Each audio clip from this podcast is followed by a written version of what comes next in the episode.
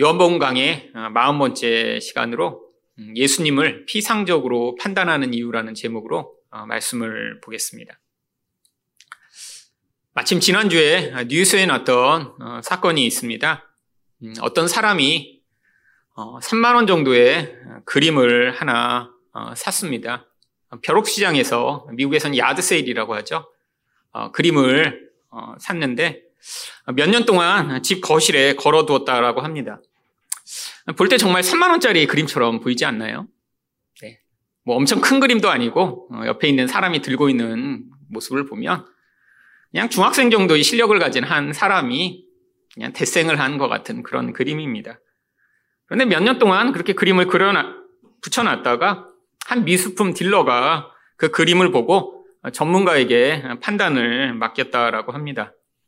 2년 동안이나 아주 면밀하게 전문가들이 이 그림을 어, 평가를 했고요. 그리고 결론이 났는데 바로 르네상스 시대의 아주 유명한 화가였던 알브레이트 뒤러라는 사람이 1500년대에 그린 그림이라고 하는 사실이 어, 드러났습니다. 이 사실이 어, 이렇게 판별이 된 이후에 이 그림의 가격이 590억 원에 평가되었다라고 합니다. 3만 원에 샀는데 590억 원이라니요. 사실 이 그림이 이렇게 비싸게 지금 평가되고 나서 가장 억울한 사람이 있겠죠. 3만 음, 원에 판 사람이요. 값어치도 모르고 또 3만 원에 샀다가 또 이 590억 원이 된 이 사람은 얼마나 큰 횡재를 했을까요? 사실 이렇게 어떤 것에 대한 잘못된 판단, 이런 피상적 판단으로 말미암아 큰 손해를 보는 경우들이 있습니다. 인생에서도 무엇인가 어떤 것이 가치 있다라고 평가하는 것, 또 무엇이 가치 없다라고 평가하는 것. 사실 이 가치 평가에 따라 우리 인생은 끊임없는 그런 선택의 삶을 살아가게 되죠. 여러분들이 어떤 행동을 할 때 항상 아, 이것은 중요하고 가치 있다라고 하는 것만 선택하게 되어 있습니다. 그런데 그 개개인의 가치 평가 기준이 다 다르기 때문에 사람마다 어떤 선택을 하는 기준들이 다 다른 것이죠.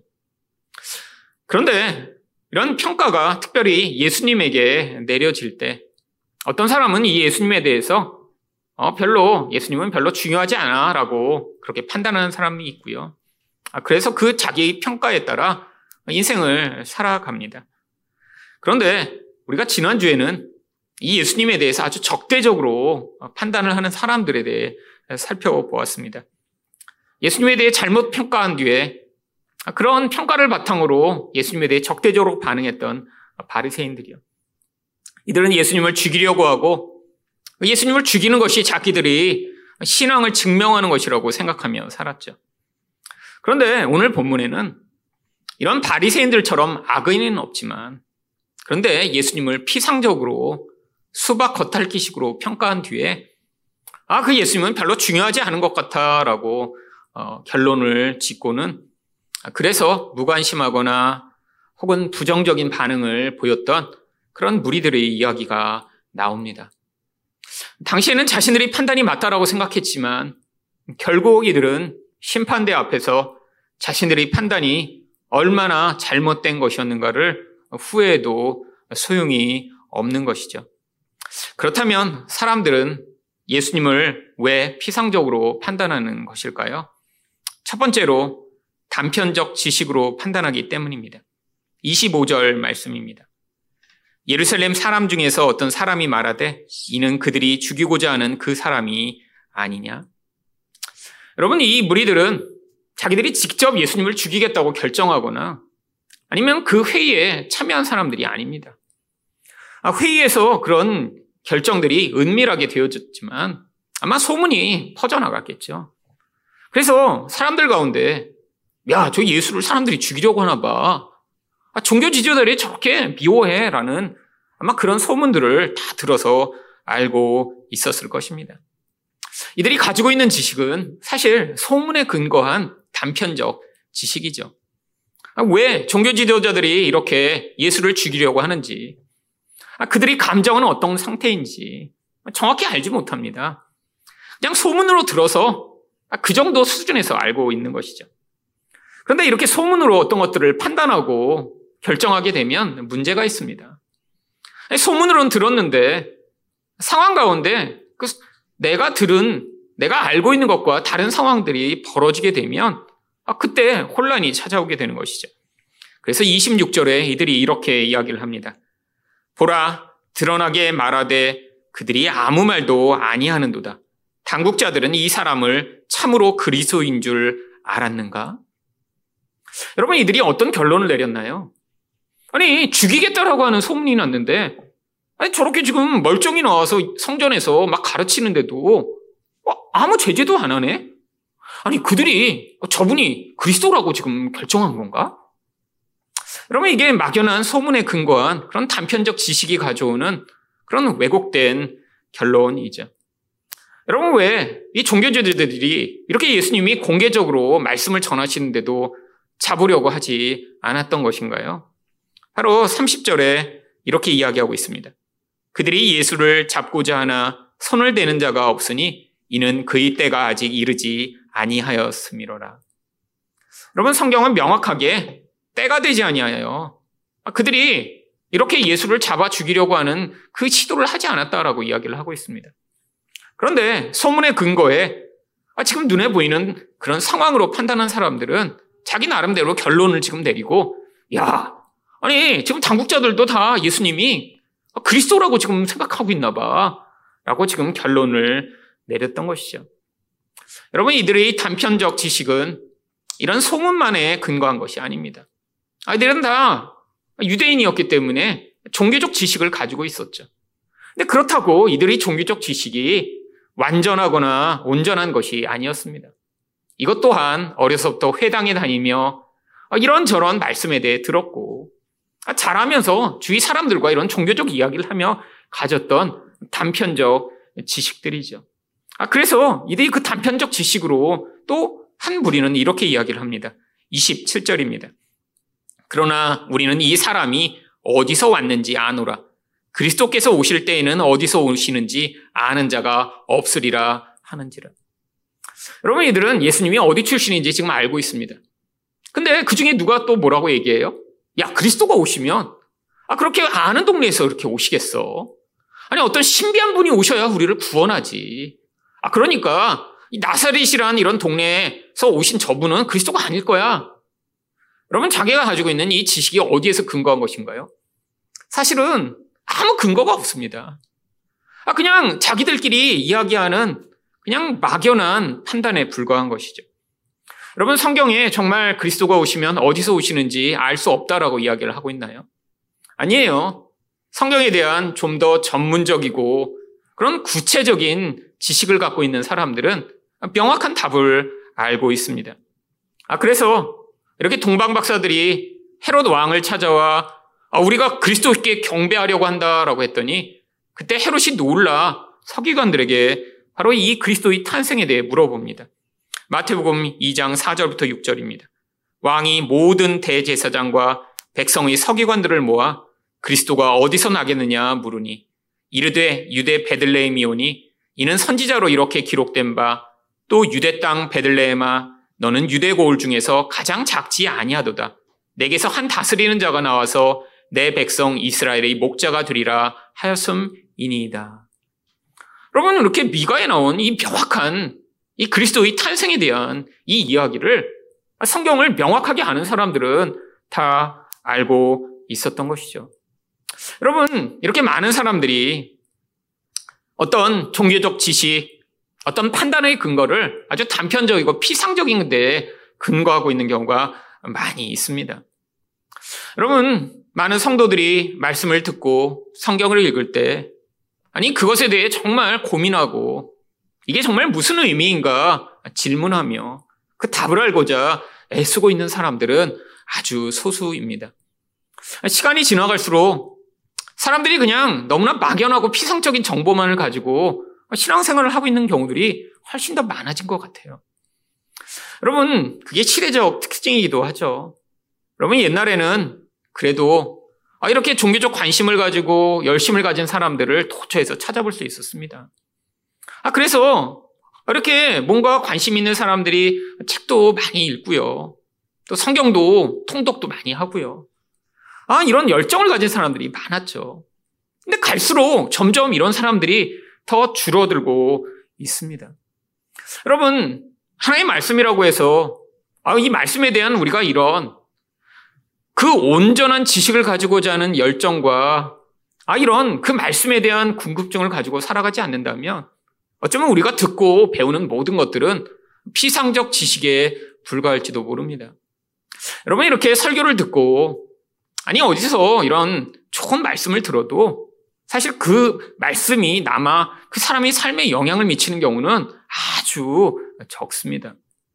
자기가 원래 궁금해하고 답을 알고 싶었고 아, 너무나 그거에 대한 그런 호기심이 많았던 사람이라면 아, 그런 자기 관심과 관련된 부분에서 어떤 이야기가 들리면 아, 그거였구나 라고 알게 되는데 아, 평소에도 별 관심이 없고 아, 그냥 무슨 얘기 하냐 들어보자라고 하는 태도를 가지고 있다면 여러분이 10시간, 100시간을 설교를 들어도 아마 돌아보면 하나도 기억이 나지 않으시는 경우가 많이 있을 거예요.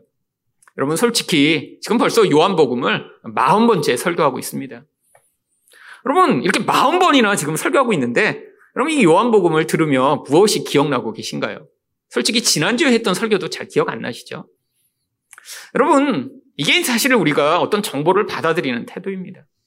자기 안에 마음의 태도가 갖춰져 있지 않다면, 아니, 열린 마음을 가지고 아, 이것이 정말 무슨 의미인가 그런 호기심과 궁금증을 가지고 있지 않다면 여러분이 듣는 모든 이야기는 어쩌면 그냥 흘러가 버리고 아무런 영향력을 미치지 못할지도 모르죠.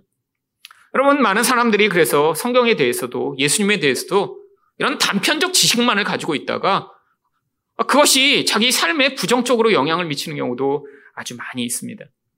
성경에는 그런데 이런 아주 단편적이고 지엽적인 지식만을 가지고 있는 사람들과 반대되는 베레아 사람들의 이야기가 나옵니다. 사도행전 17장 11절입니다. 베레아에 있는 사람들은 데살로니카에 있는 사람들보다 더 너그러워서 간절한 마음으로 말씀을 받고 이것이 그러한가 하여 날마다 성경을 상고하고 그런 마음이 너그럽다라는 건 들을 귀를 가지고 있다라고 하는 의미입니다. 어떤 사람이 누군가 이야기했을 때 그것들을 잘 받아들이고 들을 수 있나요? 여기 나와 있는 대로 간절한 마음을 가진 사람이요. 아, 지금 자기 삶에 꼭 필요한 무엇인가가 있는데 아, 자기 스스로 답을 찾지 못하고 헤매고 있을 때 바로 이렇게 바울과 같은 이런 전도자가 전하는 그 말씀에 간절한 마음으로 반응했던 것이죠. 근데 그것이 끝이 아닙니다. 그 다음에 그들이 그 말씀을 어떻게 하나요? 날마다 성경을 상고함으로. 아, 이게 진짜 맞나, 안 맞나? 아, 스스로 말씀을 가지고 비교하며 고민하며 그 말씀이 진리임을 확인하는 과정을 거쳤다라고 하는 것이죠. 여러분, 이게 바로 피상적으로 하나님 말씀을 받아들이는 사람과 하나님 말씀을 진지하고 열린 마음으로 받아들이는 사람이 전혀 다른 길을 걷게 되는 과정입니다. 바로 이들에 대해 예수님이 28절 상반절에서 뭐라고 말씀하시나요? 예수께서 성전에서 가르치시며 외쳐 이르시되 너희가 나를 알고 내가 어디서 온 것도 알거니와. 여러분 그들이 가지고 있는 이 지식들 예수님이 다 인정하십니다. 근데 문제는 이런 피상적 지식만으로는 그들이 예수님을 따르고 믿을 수 없다라고 하는 것이죠. 그래서 예수님은 이들이 알지 못하는 그 예수님의 진짜 기원, 아, 겉으로는 절대 알 수 없는 그 진짜 영적인 기원에 대해 28절 하반절과 29절에서 이렇게 말씀하십니다. 내가 스스로 온 것이 아니니라. 나를 보내신 이는 참되시니 너희는 그를 알지 못하나 나는 아노니 이는 내가 그에게서 났고 그가 나를 보내셨음이니라 하시니. 여러분, 이런 하나님의 영적 기원으로 말미암아 예수님이 그곳에 계신 것인데 예수님을 겉으로 판단한 다음에 야, 저기 시골 마을 나사렛에서 온 사람이잖아. 라고 판단하고 있다면 이 진짜 하나님으로부터 오신 이 예수님을 믿고 그분과 관계를 맺을 수 없다라고 하는 사실을 이야기하고 계신 것이죠. 여러분, 점점 이 시대는 사람들이 이렇게 진지하게 어떤 것들을 바르게 받아들이고 또한 그것들을 분별하여 올바른 지식 가운데 자기 삶과 혹은 자기 신앙을 세우는 그런 시대가 아니라 너무나 많은 정보가 쏟아지고 있는데 그 정보들을 분별할 수 없이 사실 사람들을 미혹하는 시대가 되었습니다. 아마 100년 전에 살던 사람에 비하면 지금 10만 배, 100만 배나 많은 정보들을 우리는 가지고 있을 거예요. 영상을 통해 매일처럼 우리는 정말 쏟아지는 정보들을 어, 가집니다. 요즘은 이 종이로 된 신문도 사람들이 많이 안 본다고 하더라고요. 너무나 많은 정보가 수없이 쏟아지니까요. 그런데 문제는 요즘과 같은 이런 정보의 홍수가 사람들을 오히려 잘못된 길로 인도하는 그런 지름길이 된다라고 하는 것이죠. 왜죠? 옛날에는 권위 있는 사람들, 또한 검증된 사람들만 어떠한 특정한 통로를 통해 사람들에게 영향을 미칠 수 있었습니다. 내가 아무리 하고 싶은 얘기가 많아도 아, KBS 뉴스에 나가서 얘기를 할 수는 없잖아요.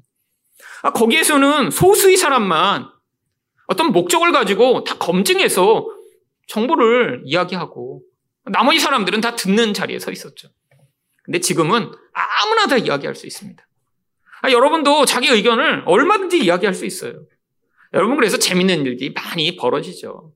아니 누군가 보복 운전했다. 그러면 거기서 사진 찍어갖고 바로 올리고 바로 뉴스화가 됩니다.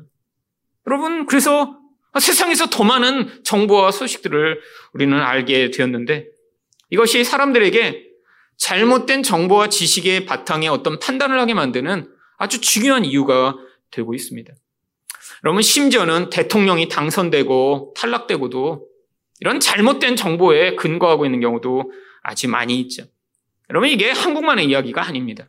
심지어 예전에 트럼프와 클린턴이 미국에서 대통령 선거를 할 때도 이런 잘못된 정보가 결국 트럼프가 당선되게 만든 아주 중요한 이유가 되었다라고 전문가들은 판단을 합니다. 바로 이 SNS를 통해 이 힐러리 클린턴이 바로 나쁜 사람이라고 하는 이런 음모론이 엄청나게 확산이 됐었어요. 그림자 정부의 실세가 이 힐러리 클린턴이며 이 그림자 정부라고 하는 눈에 보이는 정부 이면에 있는 이런 모임에 있는 사람들은 자기들이 이런 미국 전체에 영향력을 미치기 위해 악마를 숭배하고 사람들을 잡아다 산채로 제사를 드리며 죽여서 그들을 희생 제물로 삼고 심지어는 아동들을 잡아다가 그들을 성노예로 삼고 있다는 그런 음모론이 SNS를 통해 엄청나게 확산이 됐습니다. 많은 사람들이 그걸 믿었어요, 정말로. 아, 그러면서 결국 나중에 트럼프가 당선이 됐죠. 여러분, 그래서 선거 때 항상 벌어지는 일이 무엇입니까? 일단 그게 진짜건 가짜건 소문을 내라는 거예요.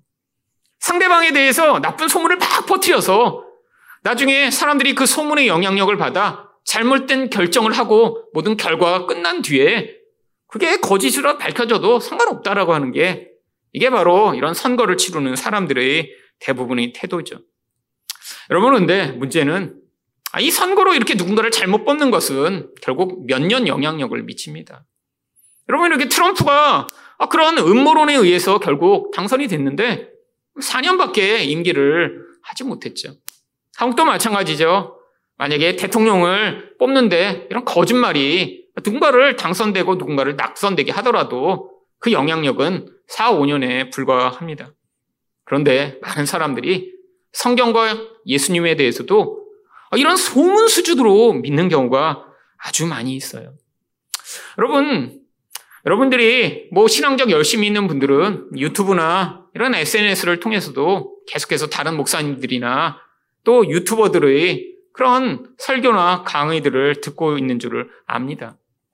아, 별로 이 신앙적 열심이 없는 분들은 유튜브로 맨날 다른 거나 보시겠지만 그래도 저희 하늘사랑교회 성도분들은 유튜브를 통해서도 설교도 듣고 또 여러 가지 신앙적 배움을 누리고자 하시겠죠. 여러분, 근데 이 유튜브에 큰 문제가 있습니다. 여러분, 유튜브에서 어떠한 설교나 어떠한 가르침이 인기가 있나요? 여러분, 자극적인 내용. 사람들이 관심을 끌만한 내용은 엄청나게 조회수가 높습니다.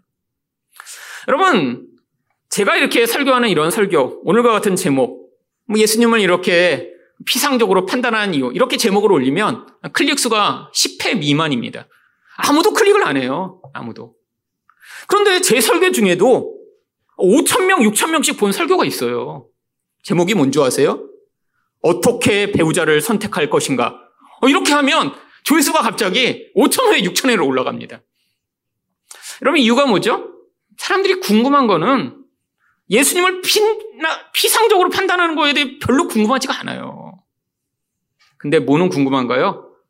내가 누구랑 결혼할지는 엄청 궁금해하고 관심을 많이 기울입니다. 여러분 그러니까 이 유튜브에서 뭔가 종교적 컨텐츠를 하려면 저와 같은 이런 설교 제목을 쓰면 안 돼요. 늘 자극적이어야 합니다.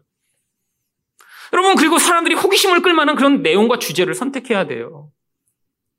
여러분 그런 주제들은 사람들에게 노출되고 클릭을 하고 심지어는 종교적인 이런 주제라도 몇십만 명이 클릭하는 경우들도 있습니다. 여러분 그러니까 이 유튜브를 하는 많은 사람들이 진짜 사람들에게 하나님의 말씀을 가르치고자 유튜브를 만드는 게 아니라 유튜브를 하는 많은 사람들이 그걸 통해 돈을 벌거나 자기의 영향력을 확산하고자 하기 때문에 유튜브에 이런 잘못된 정보, 사람들이 관심을 기울일 만한 이런 자극적인 이야기만 담는 경우들이 엄청나게 많죠. 얼마 전에 저한테도 가끔씩 이렇게 이제 종교 채널들이 뜨죠. 저도 뭐 이렇게 다른 교회나 이런 걸 보니까. 근데 거의 10만 명이 본 이런 올린 지 며칠 안 됐는데 10만 명이나 본 그런 영상이 하나 뚝 뜨더라고요. 뭐 어느 목사님도 아니에요. 그냥 어떤 개인이 올린 것 같은데. 근데 왜 그렇게 갑자기 사람들이 막 엄청나게 클릭을 하면서 많이 보나 그랬더니 신약 시대에도 뭐 요즘도 11조를 내야 하는가? 이런 주제로. 그러니까 많은 사람들이 11조 안 내고 싶은 마음이 가득한데 어, 그 궁금한데 그 가려운 데를 긁어주니까 막 클릭하기 시작한 거예요. 왜? 여러분 11조 안 내면 뭔가 찜찜하잖아요. 근데 누군가 안 내도 돼! 얘기해주면 어, 굉장히 확신을 가지게 될 수 있으니까 엄청나게 많이 클릭했더라고요. 여러분, 결국 사람들에게 이런 정보들을 나열하며 무엇을 기반으로 그런 정보들을 전달할까요? 편향적이고 피상적이며 그런 사람들이 궁금해할 만한 그런 자극적인 요소들만 잔뜩 담게 되죠. 여러분 이렇게 항상 사람들이 가장 자극을 받고 궁금해하는 주제 중에 하나가 종말에 대한 이야기입니다.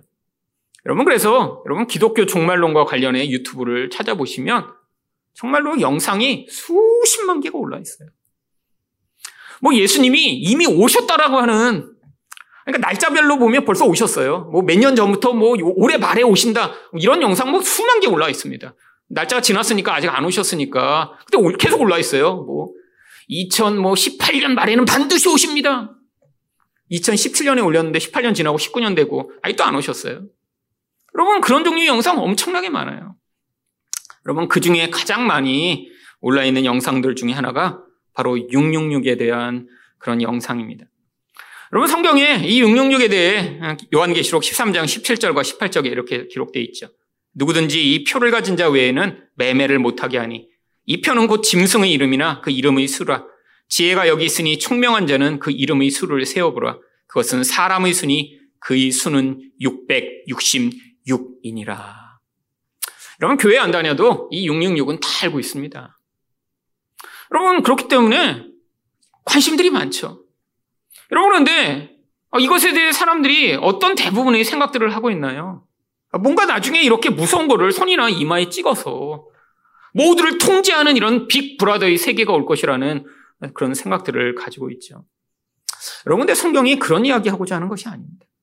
바로 완전한 하나님이 행하시는 그 하나님의 일을 이 숫자 7에 담아 놓은 거예요. 하나님이 모든 것들을 완성하시는 그 숫자가 7인데 그 완성이 세 번 반복될 때 777. 이렇게 하나님이 행하시는 모든 일은 완벽하게 하나님의 계획대로 성취될 것이지만 마귀가 세상에서 마치 하나님이 될 것처럼 사람들을 유혹해 행하는 모든 일들은 그 7에 하나가 부족한 이 불완전수인 6이 세 번 반복된 것처럼 반드시 실패로 돌아가게 될 것을 이 숫자의 의미를 담아 표현하고 있는 것입니다. 여러분, 당시의 사람들은 그 의미를 명확하게 이해할 수 있었어요. 요한계시록을 보면 14만 4천 명이 하늘에서 하나님을 찬양하는데 그게 어떤 물리적인 숫자가 아니라 바로 모든 하나님의 백성을 상징하는 10이라는 수에 또 모든 하나님의 백성을 상징하는 그 12가 두 번 곱해져. 신약의 교회와 구약의 교회 바로 이 교회가 천, 무한하게 많은 숫자를 보여주는 숫자가 14만 4천이지. 결국 어떤 특정한 숫자를 이야기하는 것이 아닌 것처럼 이 666도 마찬가지입니다. 그런데 성경에 대한 바른 이해와 지식이 없는 사람들이 이걸 가지고 끊임없이 무엇인가를 만들어내기 시작했죠. 여러분 제가 어렸을 때는 이 바코드가 바로 이 666이라고 저희 어머니로부터 배웠습니다. 왜냐면 저희 어머니는 어디서 배우셨을까요? 교회 목사님이 가르치셨죠. 당시에 제가 어렸을 때니까 70년대 과자 봉지나 이런 데 이제 바코드를 찍기 시작했죠. 이게 이제 나중에 사람 이마에다 이렇게 바코드를 찍게 될 거라고 영화도 나왔었어요. 그래갖고 사람들이 이렇게 띡 하면 여기 이제 이마에 보고 뭐 김일승 뭐 이렇게 하고 딱 이렇게 나오게 할 거라고. 아 그래서 저희 어머니가 제가 초등학교도 가기 전부터 제 손을 잡고 일승아 앞으로 무서운 시대가 임할 거다. 나중에 이런 마귀 같은 놈들이 네 이마나 손에다가 이렇게 바코드를 찍을 텐데 넌 절대 그걸 받으면 안 돼. 그래서 제가 네 어머니 목숨을 바쳐서라도 제가 이 바코드는 안 받겠습니다. 제가 그때 그렇게 했었어요. 그리고 막 공포를 가졌어요. 언제 바코드를 찍나? 막 두근두근두근. 여러분 시대가 변했더니 이제 바코드를 누가 여기다 찍겠어요. 뭐로 바뀌었나요? 베리칩이라는 걸 바뀌었습니다. 눈에 보이는 거 찍는 게 아니라 조그만 칩만 씹으면 되니까. 근데 이게 설득력이 있어요.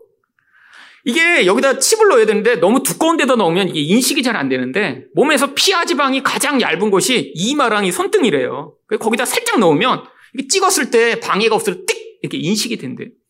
아주 작은 생체 칩을 넣어서 이제 인간을 관리하게 된다고. 여러분 이거 믿고 있는 사람 많습니다.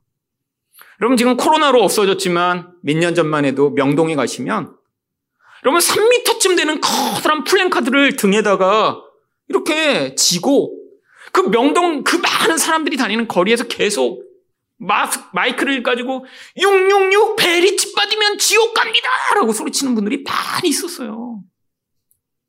외국인들은 보면서 뭐냐고 뭐냐고 그럼 막 중국어 영어까지 외워갖고 막 666 베리칩 no no no 막 여러분 그거 믿는 분 많았어요. 제가 어느 교회 가서 그거 아니라고 설교했더니 큰 교회였습니다. 근데 목사님이 설교 끝나고 오시더니 제가 666 베리칩이라고 설교했는데 목사님 그렇게 설교하시면 어떻게 하시냐고 자기가 뭐가 되겠냐고 그러시더라고요. 그래서 제가 진짜 그때 충격받았습니다. 아니 이렇게 큰 교회 목회하는 분이 그 많은 사람들에게 그게 666이 베리칩이라고 설교를 하시다니 세상에. 여러분 그런데 이제 새로운 베리칩 대신한 666이 나오기 시작했습니다. 바로 백신이 이제 코로나 백신이 이 666이라고 주장하는 그런 SNS가 돌기 시작했습니다. 여러분, 주로 백신 반대자들이 이제 퍼트리는 거죠. 그것도 뭔가 근거가 있어야 되기 때문에 어떤 의사, 크리스찬 의사 선생님이 자기 이름을 걸고 SNS에 글을 퍼트리시더라고요. 여러분, 백신 옹호론이나 백신 반대론이나 다 이유가 있습니다. 아니, 저도, 아니, 정말 할 수만 있다면 안 맞는 게 좋죠. 근데 안 맞을 수 없으니까 맞은 거죠. 그럼 맞으면서 저도 불안했습니다. 그래서 맞기 전날 유서 쓰고 옛날에 이미 써놨지만 다시 한번 점검했어요. 바뀐 거 없나. 그리고 가서 맞았어요. 아, 저도 솔직히 두려운 마음이 있었어요. 안 맞는 게 좋죠. 안 맞는 게. 근데 어떻게 안 맞을 수가 있어요. 맞았습니다. 그리고 맞고 나서 휴증도 있어요. 여러분 그런데 문제는 제가 생각할 때 백신을 반대하는 입장이나 백신을 옹호하는 입장이나 다 근거가 있다고 생각을 합니다. 여러분 그런데 문제는 여기 이거를 종교적으로 결합 시키기 시작한 거예요. 여러분 이 백신 반대를 하는데 그냥 반대하는 게 아니라 아 물론 거기에 뭐 다양한 종류의 의학적 그런 용어들을 사용합니다. 아, 무슨 스파이크 단백질이 어쩌고 저쩌고 좀 이해 못하는 얘기 가서 어, 전문가가 얘기하는구나 이렇게 일단 믿게 한 뒤에 맨 마지막에 거기에 백신 복음을 이렇게 써놨더라고요. 요한계시록 13장 16절 이런 구절을 거기다 써놨더군요. 그가 모든 자, 곧 작은 자나 큰 자나 부자나 가난한 자나 자유인이나 종들에게 그 오른손에 백신을 맞게 하고 성경에 있는 말씀 같지 않으세요? 아니, 이거 성경에 이미 기록되어 있어요. 2000년 전에 백신을 맞으면 이렇게 된다고. 아니, 그뿐 아닙니다. 그 다음 절에는 요한계시록 16장 2절을 또 써놓으셨더라고요. 첫째 천사가 가서 그 대접을 땅에 쏟음에 짐승의 표를 받은 사람들과 그 우상에게 경배하는 자들에게 악하고 독한 암이 나더라. 아멘. 여러분, 제가 충격을 받고 정말 마음이 안 좋은 게 이런 것들입니다. 여러분, 성경에 지금 이 666이 지금 백신이라고 확신을 했기 때문에 아, 자기 주장을 더 견고하게 전달하기 위해 성경을 갖고 와. 성경이 이렇게 기록되지 않았느냐. 아, 이렇게 백신을 맞으면 다 암에 걸리고 하나님이 심판을 받는 것이며 짐승의 표를 받는 것이다라고 주장하는 이런 사람들. 여러분, 문제는 이게 진짜라고 믿는 사람들이 너무나 많이 있다는 사실이에요. 여러분, 지금 막연한 정보, 세상에서 지금 막연한 이런 그런 이야기들, 확실치도 않은 이야기를 듣고 나서 자기 안에 있는 두려움이 많으니까, 아, 이게 하나님도 이렇게 성경에 써놓으셨네?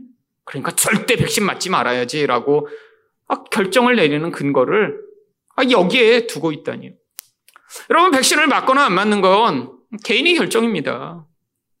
근데 아, 그런 자기의 어떤 주장을 전파하기 위해 이런 성경 말씀을 통해서 그 잘못되고 왜곡된 정보들을 전달하는 것은 정말로 잘못된 것이죠. 여러분, 666은 우리가 뭘 받는 게 아닙니다.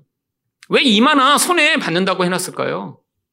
여러분, 이마는 바로 인간이 행동을 결정하는 모든 근거가 바로 머리이기 때문이죠.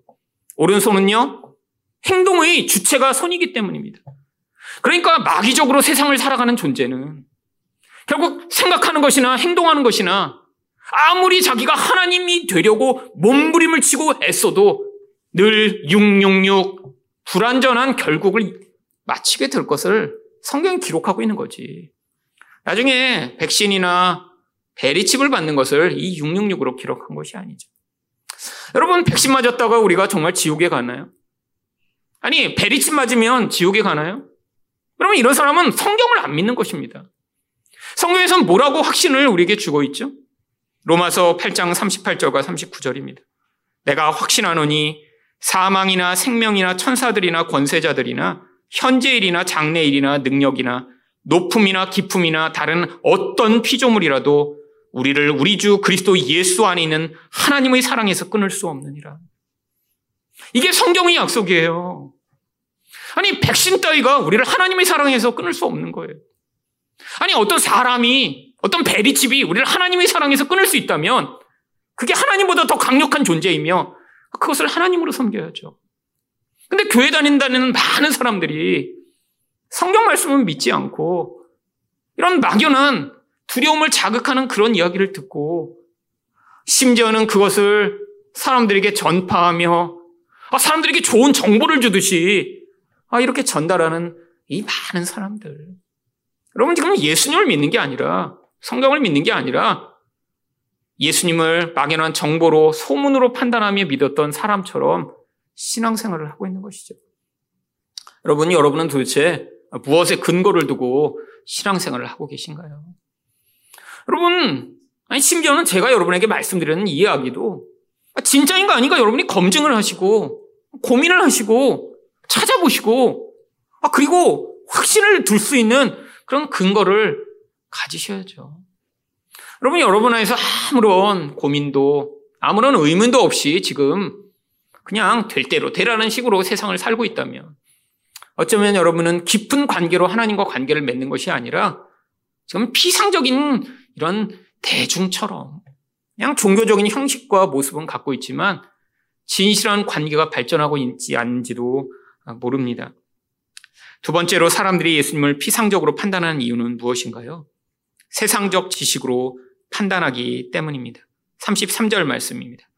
예수께서 이르시되 내가 너희와 함께 조금 더 있다가 나를 보내신 이에게로 돌아가겠노라. 예수님이 뭐에 대해 말씀하시는 것이죠? 지금 예수님의 부활 승천을 지금 말씀하고 계신 것입니다. 여러분, 예수님은 이 약속대로 사도행전 1장 9절에서 바로 부활하신 뒤에 승천하셨습니다. 이 말씀을 마치시고 그들이 보는데 올려져 가시니 구름이 그를 가려 보이지 않게 하더라. 여러분, 예수님은 바로 하나님이 계신 하늘나라에서 오신 분이니까 이 땅에서의 사역을 마치고 자신이 돌아가실 것을 미리 말씀하신 것이죠. 근데 예수님이 가시고 나면 어떤 일이 벌어지나요? 34절처럼 너희가 나를 찾아도 만나지 못할 터이요. 나 있는 곳에 오지도 못하리라 하시니. 아, 당연하죠. 인간은 육적 몸을 가지고 부활하신 예수님을, 승천하신 예수님을 만나거나 그분께 갈 수 없는 것이죠. 근데 이 부활에 대한 이야기를 하셨더니 사람들이 35절에서 뭐라고 말씀하셨나요? 이에 유대인들이 서로 묻되 이 사람이 어디에, 어디로 가기에 우리가 그를 만나지 못하리요? 헬라인 중에 흩어져 사는 자들에게로 가서 헬라인을 가르칠 터인가? 그럼 예수님이 하신 말씀을 자기들이 가지고 있는 세상적 지식으로 판단한 뒤에 아니 도대체 어디로 가길래 우리가 못 만나? 아니 헬라인들 멀리 사는 그 사람들에게 가서 못 만난다는 거야? 라고 이야기를 하는 것입니다. 결국에는 하지만 이해하지 못하기 때문에 36절처럼 나를 찾아도 만나지 못할 터요 나 있는 곳에 오지도 못하리라 한 이 말이 무슨 말이냐. 그냥 의문으로 끝나 버린 것입니다. 여러분, 성경에서 사실은 우리가 모든 말씀을 다 믿음으로 받아들일 수 있다면 얼마나 좋을까요? 여러분, 그런데 그럴 수 없습니다. 여러분, 성경을 진짜 고민하다 보면 우리가 받아들이기도 이해하지도 못하는 그런 부분들이 아주 많이 존재하죠. 사실 아, 처음부터 그런 큰 믿음이 우리에게 주어져서 아, 예수님이 하신 모든 일들이 다 믿어지고 이 예수님의 부활과 승천이 정말 너무나 확실한 그런 믿음의 근거가 되고 있다면 아, 너무나 감사한 일이죠. 그런데 어떤 사람은 교회 오래 다니면서 많은 의문과 해결되지 않은 그런 답을 가지고 있음에도 더 이상 발전하거나 의문을 가지거나 그것에 대해서 정말 무엇이 확실한가 고민을 하지 않는 경우들도 아주 많이 있습니다. 여러분, 사실 믿음이라는 거에 그냥 교회만 오래 다니면 생기는 것인가요? 아니에요. 여러분, 견고한 믿음이 우리에게 자리 잡기 위해서는 먼저 온전한 지식으로 그 믿음이 먼저 우리 안에 들어와야 합니다. 아니, 내가 원래 생각하고 판단하고 내가 알 수 있는 그런 세상적 지식을 넘어서 좀더 견고한 그 의심을 통해 그것이 확실한가 내 안에서 답을 가지는 과정이 필요한 것이죠. 여러분 예수님의 이런 동정녀 탄생과 예수님의 부활과 승천은 뭐 예수님이 위대하신 하나님이기 때문에 그냥 단순히 넣은 게 아니라 그게 이 인간의 죄인된 상태로부터 구원하는데 꼭 필요한 것이기 때문에 바로 그것을 성경이 기록해 놓은 것입니다. 여러분 예수님이 동정녀한테 태어나지 않으셨다면 사실 예수님도 똑같이 죄를 가진 존재로 이 세상에 태어나신 것이죠. 여러분 죄를 가진 자가 죄인을 구원할 수 없습니다. 그래서 예수님은 반드시 동정녀 탄생이셔야 하는 거죠. 예수님은 왜 꼭 죽었다 다시 부활하셨어야 되나요? 바로 죄의 결과가 죽음이기 때문에 예수님이 우리를 대신하여 바로 그 죽음의 자리에 가셨다가 하지만 그 죄가 완전하시고 전능하신 하나님을 묶어둘 수 없기 때문에 그 죄를 이기고 승리하신 것을 보여주시고자 또 부활하신 것이죠. 여러분, 교회 다니는 많은 사람들 가운데도 여전히 이런 해결되지 않은 그런 의문을 가지고 있지만 그것에 대해 더 알아보고 더 고민을 하고 그것이 사실인가 정말 내 안에서 믿음의 근거로 삼기보다는 그냥 고민하지 않고 아무 생각 없이 그냥 다니고 있는 사람들도 많이 보게 됩니다. 여러분 그렇다면 정말 우리 신앙의 기초가 되는 이 부분에서부터 다시 시작해야죠. 여러분 사실은 이런 고민은 지금 우리만 하는 것이 아니라 바울 사도도 똑같이 그 시대의 사람들을 향해 고린도전서 15장 12절과 같이 이야기를 했습니다. 그리스도께서 죽은 자 가운데서 다시 살아나셨다 전파되었거늘 너희 중에서 어떤 사람들은 어찌하여 죽은 자 가운데서 부활이 없다 하느냐. 아, 이게 세상 사람들을 향해 이야기한 게 아니에요. 아, 교회 다니는데 어떤 사람들이 아이 죽었다 뭐 살아나는 게 그렇게 중요하겠어. 아, 그런 게 진짜 있겠어? 라고 하는 사람들이 있었다라고 하는 것이죠. 여러분, 근데 이 부활이 없다면 어떤 일이 벌어질까요? 고린도전서 15장 14절과 17절입니다. 그리스도께서 만일 다시 살아나지 못하셨으면 우리가 전파하는 것도 헛것이요. 또 너희 믿음도 헛것이며 그리스도께서 다시 살아나신 일이 없으면 너희 믿음도 헛되고 너희가 여전히 죄 가운데 있을 것이요. 그러면 모든 것이 다 사라져 버린다는 거예요. 아니 그냥 아니 나는 교회 열심히 다니고 나는 믿음도 있는데 아, 예수님이 동정녀에 탄생하신 것은 나는 못 믿겠어. 아니 나는 믿음도 있고 나는 뭐 다른 건 다 받아들일 수 있는데 예수님이 죽은 자 가운데서 부활하신 것만 나는 못 믿겠어. 이게 안 된다는 거예요. 여러분 이걸 가장 중요한 이 진리의 한 조각을 받아들이지 못하면 사실은 우리가 예수 그리스도로 말미암아 죄에서 구원을 받는 가장 중요한 일 자체를 우리가 받아들일 수 없는 것이죠. 여러분, 그럼 우리 안에 이런 의문과 이런 질문이 있을 때 어떻게 해야 되나요? 마치 나는 그런 거 궁금하지 않은 양 그렇게 교회를 다녀야 되나요? 그럼 질문을 하셔야죠. 아, 진짜 그런가 답을 찾기 위해 고민을 하셔야죠.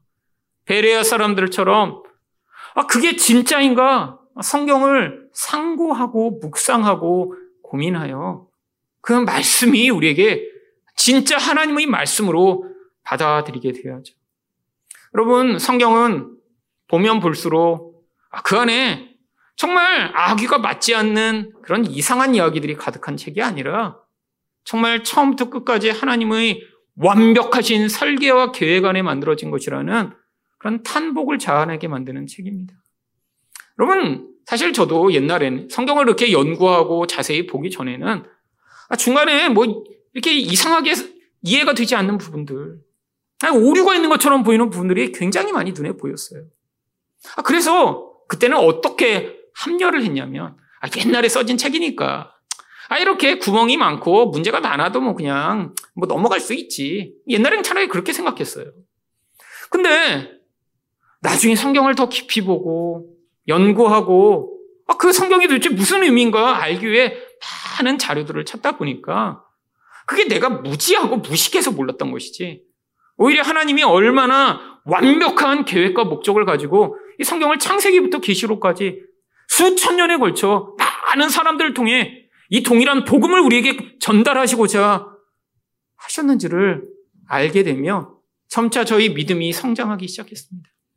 기적을 많이 경험했더니 믿음이 더 성장한 게 아니라 오히려 이 말씀의 진리가 확실하다는 근거 안에 믿음이 성장하기 시작한 것이죠. 여러분 지금 여러분의 믿음이 옛날보다 더 흐려지고 있는 것 같으신가요? 여러분 지금 믿음을 착각하고 있는 것입니다. 하나님이 처음에 예수 믿을 때 큰 은혜를 주셨던 그 은혜를 마치 자기 믿음인 것처럼 착각하며 그냥 교회만 내가 다니고 있으면 내 믿음이 성장하겠지라고 생각하고 있는 것이죠. 그렇지 않습니다. 여러분 하나님의 말씀에 대해 고민하고 아, 진짜 그것이 그런가 하여 그 진리를 이런 피상성의 수준에서 진짜 말씀을 통해 하나님을 알고 배우는 그런 자리로 가지 못하면 여러분들이 나이가 지날수록 믿음이 더 커지는 것이 아니라 여러분의 종교성만 더 커질 뿐이요. 신앙과 참된 하나님과의 관계는 점점 더 피상적인 관계로 나아갈지도 모릅니다. 여러분, 이 세상 사람들이 반응하는 것처럼 반응하시지 말고 하나님 말씀에 대해 진지하게 고민하며 그 말씀을 통해 하나님과의 깊은 교제로 나아가는 여러분 되시기를 예수 그리스도로 이름으로 축원드립니다.